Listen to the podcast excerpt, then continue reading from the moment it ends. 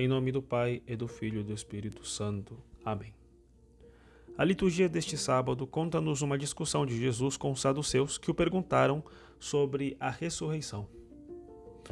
Os saduceus apresentam um problema a Nosso Senhor, dizendo: Mestre, Moisés deixou-nos escrito: se alguém tiver um irmão casado e este morrer sem filhos, deve casar-se com a viúva a fim de garantir a descendência para o irmão. Ora, havia sete irmãos. O primeiro se casou e morreu, sem deixar filhos. Também o segundo e o terceiro se casaram com a viúva, e assim os sete. Todos morreram sem deixar filhos. Por fim, morreu também a mulher. Na ressurreição, ela será esposa de quem? Todos os sete estiveram casados com ela. Jesus então responde: Nesta vida, os homens e mulheres casam-se mas os que forem julgados dignos da ressurreição dos mortos e de participar da vida futura, nem eles se casam, nem elas se dão em casamento, e já não poderão morrer, pois serão iguais aos anjos, serão filhos de Deus, porque ressuscitaram. Nesta brevíssima homilia, eu quero fazer uma reflexão muito simples destas palavras de Nosso Senhor. Começo afirmando que o viver na terra é completamente distinto de viver no céu. Como que esta resposta de Jesus encerra uma verdade de valor permanente.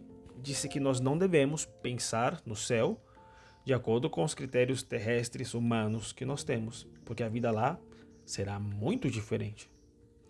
Porque em nossa vida terrena, todo esforço que nós fazemos é para alcançar a Deus. Esse esforço para alcançar a Deus é feito por aquelas pessoas que de fato querem alcançar a santidade. Aquelas pessoas que não querem nem entram aqui no que estamos falando. Porém, nós católicos que queremos avançar de bem para melhor, que queremos cada vez mais crescer em santidade. Bom, como que nós todos os dias fazemos um esforço por amar mais a Deus. E isto se realiza por meio da escolha dos meios que mais nos faz amá-lo. Aqui entra, por exemplo, a nossa vida de oração, a, a luta para vencer os defeitos, para adquirir virtudes, a fidelidade à nossa própria vocação, são como que meios para alcançar a Deus. Tudo isso que nós falamos não é um fim em si mesmo, mas é um meio, ou seja, ajuda a alcançar a Deus. Uma pessoa que se casa, ela não se casa para realizar sua vida no casamento, senão que por meio do casamento vivido do modo mais perfeito por amor a Deus, possa, amando-o aqui na terra, amá-lo futuramente no céu. E bem, além disso, está a contínua luta que nós temos que travar todos os dias para purificar o nosso coração e desapegá-lo de todo o amor mundano que diminui o amor a Deus e, em consequência, tendo nosso coração puro, amar somente a Deus, nosso Senhor, e amar todas as coisas por amor a Deus. No céu, porém, a coisa é bem distinta. Enquanto aqui temos que pelejar para amar a Deus, no céu, os bem-aventurados não fazem outra coisa que não seja amá-lo eternamente. Todo amor humano, toda preocupação terrena já não importará. A única coisa que importará no céu é amar a Deus, amá-lo total, única e eternamente.